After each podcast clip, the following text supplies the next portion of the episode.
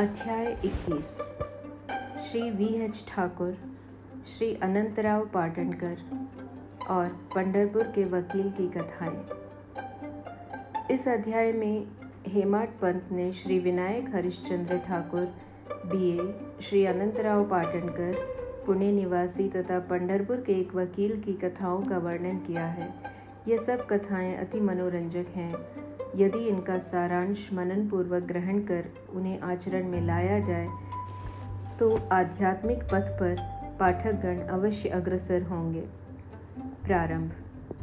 यह एक साधारण सा नियम है कि गत जन्मों के शुभ कर्मों के फलस्वरूप ही हमें संतों का सानिध्य और उनकी कृपा प्राप्त होती है।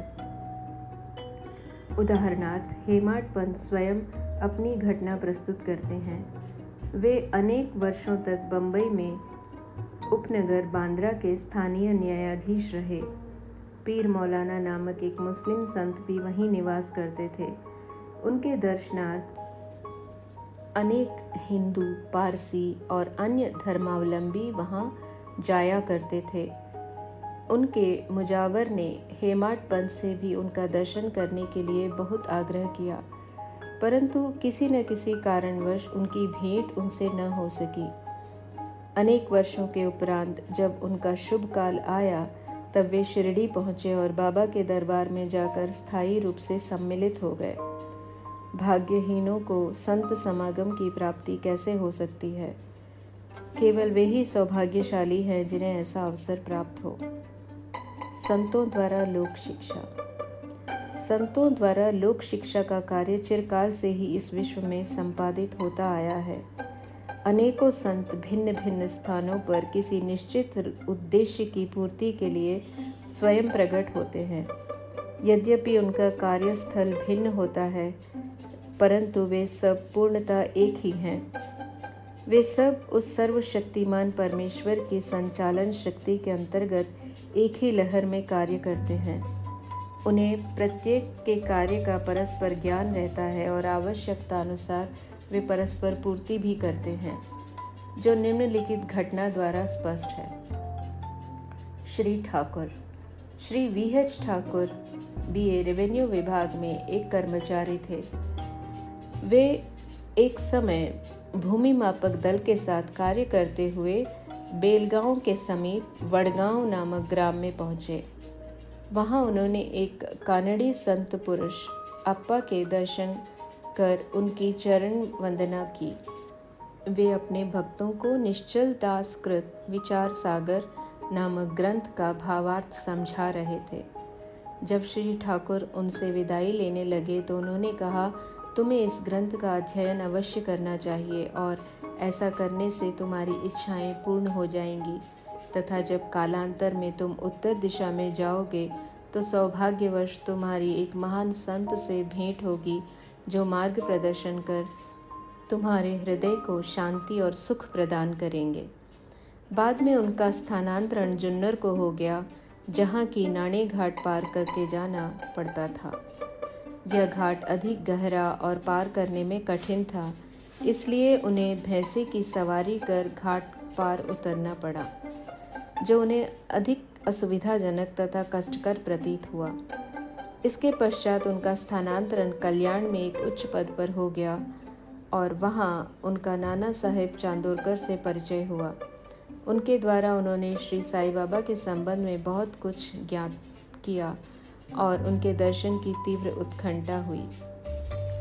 दूसरे दिन ही नाना साहेब शिरडी को प्रस्थान कर रहे थे। उन्होंने श्री ठाकुर से भी अपने साथ चलने का आग्रह किया। ठाणे की दीवानी न्यायालय में एक मुकदमे के संबंध में उनकी उपस्थिति आवश्यक होने के कारण वे उनके साथ न जा सके। इस कारण नाना साहब अकेले ही रवाना हो गए। ठाणे पहुँचने पर मुकदमे की तारीख आगे के लिए बढ़ गई। इसलिए उन्हें नाना साहब के साथ न जाने पर पश्चाताप हुआ। फिर वे शिरडी पहुँचे। तब वहाँ उन्हें ज्ञात हुआ कि नाना साहेब पिछले दिन ही यहाँ से चले गए हैं। वे अपने कुछ मित्रों के साथ जो उन्हें वहीं मिल गए थे, श्री साई बाबा के दर्शन को गए। उन्होंने बाबा के दर्शन किए और उनके चरण कमलों की आराधना कर अत्यंत हर्षित हुए। उन्हें रोमांच हो आया और उनकी आँखों से अश्रुधाराएँ प्रवाहित होने लगीं। त्रिकालदर्शी बाबा ने उनसे कहा इस स्थान का मार्ग उतना सुगम नहीं, जितना कि कानड़ी संत अप्पा के उपदेश या नाणे घाट पर भैंस की सवारी थी। आध्यात्मिक पथ पर चलने के लिए तुम्हें घोर परिश्रम करना पड़ेगा, क्योंकि वह अत्यंत कठिन पथ है। जब श्री ठाकुर ने सार गर्भित शब्द सुने, जिनका अर्थ उनके अतिरिक्त और कोई न जानता था तो उनके हर्ष का पारावार न रहा। और उन्हें कानड़ी के संत के वचनों की स्मृति हो आई। तब उन्होंने दोनों हाथ जोड़कर बाबा के चरणों पर अपना मस्तक रखा और उनसे प्रार्थना की, प्रभु, मुझ पर कृपा करो और इस अनाथ को अपने चरण कमलों की शीतल छाया में स्थान दो। तब बाबा बोले, जो कुछ अप्पा ने कहा वह सत्य था। उसका अभ्यास कर, उसके अनुसार ही तुम्हें आचरण करना चाहिए। व्यर्थ बैठने से कुछ लाभ न होगा। जो कुछ तुम पठन करते हो, उसको आचरण में भी लाओ। अन्यथा उसका उपयोग ही क्या? गुरु कृपा के बिना ग्रंथावलोकन की अनुभूति निरर्थक ही है। श्री ठाकुर ने अभी तक विचार सागर ग्रंथ में सैद्धांतिक प्रकरण ही पढ़ा था। परंतु उसकी प्रत्यक्ष व्यवहार प्रणाली तो उन्हें शिरडी में ही ज्ञात हुई। एक दूसरी कथा भी इस सत्य की ओर ले जाती है। श्री अनंतराव पाटनकर पूना के एक महाशय श्री अनंतराव पाटनकर श्री साईं बाबा के दर्शन के इच्छुक थे। उन्होंने शिरडी आकर बाबा के दर्शन किए। दर्शन से उनके नेत्र शीतल हो गए और वे अति प्रसन्न हो गए। उन्होंने बाबा के श्री चरण छुए और यथा योग्य पूजन करके बोले मैंने बहुत कुछ पठन किया, वेद, वेदांत, उपनिषदों का भी अध्ययन किया, तथा अन्य पुराण भी श्रवण किए, फिर भी मुझे शांति न मिल सकी। इसलिए मेरा पठन व्यर्थ ही सिद्ध हुआ। एक निरा अज्ञानी भक्त मुझसे कहीं श्रेष्ठ है। जब तक मन को शांति नहीं मिलती, तब तक ग्रंथावलोकन व्यर्थ ही है। मैंने ऐसा सुना है कि आप केवल अपनी दृष्टि मात्र से और विनोदपूर्ण वचनों द्वारा दूसरों के मन को सरलता पूर्वक शांति प्रदान कर देते हैं। यही सुनकर मैं भी यहाँ आया हूँ। कृपा कर मुझ दास को भी आशीर्वाद दीजिए। तब बाबा ने निम्नलिखित कथा कही। घोड़ी की लीद के नौ गोले, नवधा भक्ति। एक समय एक सौदागर यहाँ आया। उसके सम्मुख ही एक घोड़ी ने लीद की।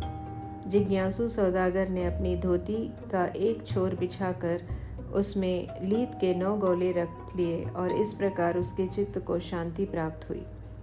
श्री पाटनकर इस कथा का कुछ भी अर्थ न समझ सके, इसलिए उन्होंने श्री गणेश दामोदर उपनाम दादा केलकर से अर्थ समझाने की प्रार्थना की और पूछा कि बाबा के कहने का अभिप्राय क्या है?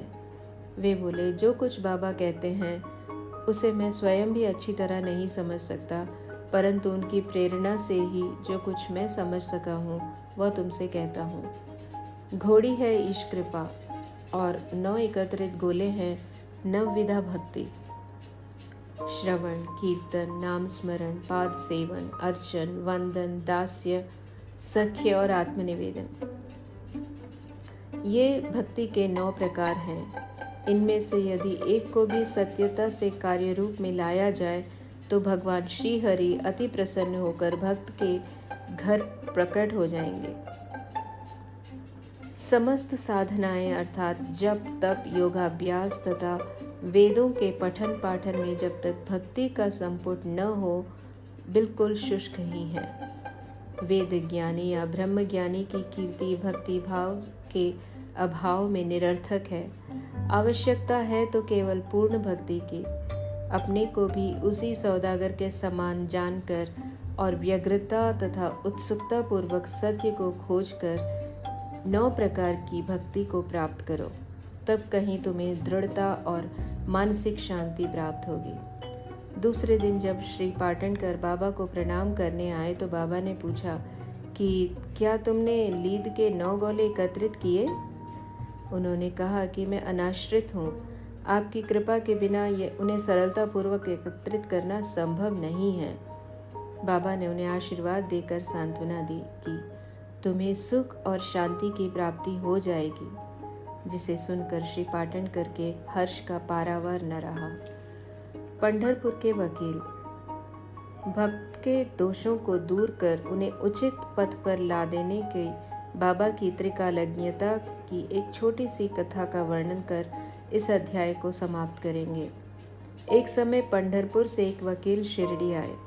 उन्होंने बाबा के दर्शन कर उन्हें प्रणाम किया तथा कुछ दक्षिणा भेंट कर एक कोने में बैठ वार्तालाप सुनने लगे।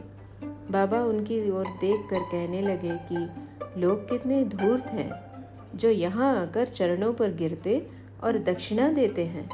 परंतु पीठ पीछे गालियाँ देते हैं। कितने आश्चर्य की बात है ना? यह पगड़ी वकील के सिर पर बिल्कुल ठीक बैठी और उन्हें उसे पहनना पड़ा। कोई भी इन शब्दों का अर्थ न समझ सका, परंतु वकील साहब इसका गूढ़ार्थ समझ गए। फिर भी वे सिर झुकाकर बैठे ही रहे। वाड़े लौटकर वकील साहब ने काका साहेब दीक्षित को बतलाया कि बाबा ने जो कुछ उदाहरण दिया, वह मेरी ही और लक्ष्य कर रहा था। वह सत्य है, वह केवल चेतावनी ही थी कि मुझे किसी की निंदा नहीं करनी चाहिए। एक समय जब उप न्यायाधीश श्री नुलकर स्वास्थ्य लाभ करने के लिए पंढरपुर से शिरडी आकर ठहरे तो बार रूम में उनके संबंध में चर्चा हो रही थी। विवाद का विषय था कि जिस व्याधि से उप न्यायाधीश अस्वस्थ हैं क्या बिना औषधि सेवन किए केवल साईं बाबा की शरण में जाने से ही उससे छुटकारा पाना संभव है? और क्या श्री नूलकर सदृश एक शिक्षित व्यक्ति को इस मार्ग का अवलंबन करना उचित है? उस समय श्री नूलकर का और साथ ही साथ श्री साई बाबा का भी बहुत उपहास किया गया। मैंने भी इस आलोचना में हाथ बटाया। श्री साई बाबा ने मेरे उसी दूषित आचरण पर प्रकाश डाला है। यह मेरे लिए उपहास नहीं, वरन एक उपकार है, जो केवल उपदेश है कि मुझे किसी की निंदा न करनी चाहिए और न ही दूसरों के कार्यों में विघ्न डालना चाहिए। शिरडी और पंढरपुर में लगभग 300 मील का अंतर है। फिर भी बाबा ने अपनी सर्वज्ञता द्वारा जान लिया कि बार रूम में क्या चल रहा था। मार्ग में आने वाली नदियाँ, जंगल और पहाड़ उनकी सर्वज्ञता के लिए रोड़ा न थे। वे सबके हृदय की गुह्य बात जान लेते थे और उनसे कुछ छिपा न था। समीपस्थ या दूरस्थ प्रत्येक वस्तु उनके लिए दिन के प्रकाश के समान जाज्वल्यमान थी तथा उनकी सर्वव्यापक दृष्टि से ओझल न थी। इस घटना से वकील साहब को शिक्षा मिली कि कभी किसी का छिद्रान्वेषण एवं निंदा नहीं करनी चाहिए। यह कथा केवल वकील साहब के लिए नहीं, वरन सबके लिए शिक्षाप्रद है। श्री साई बाबा की महानता कोई न आंक सका और न ही उनकी अद्भुत लीलाओं का अंत ही पा सका। उनकी जीवनी भी तदनुरूप ही है, क्योंकि वे पर ब्रह्म स्वरूप हैं। श्री सद्गुरु साईनाथार्पणमस्तु शुभम भवतु।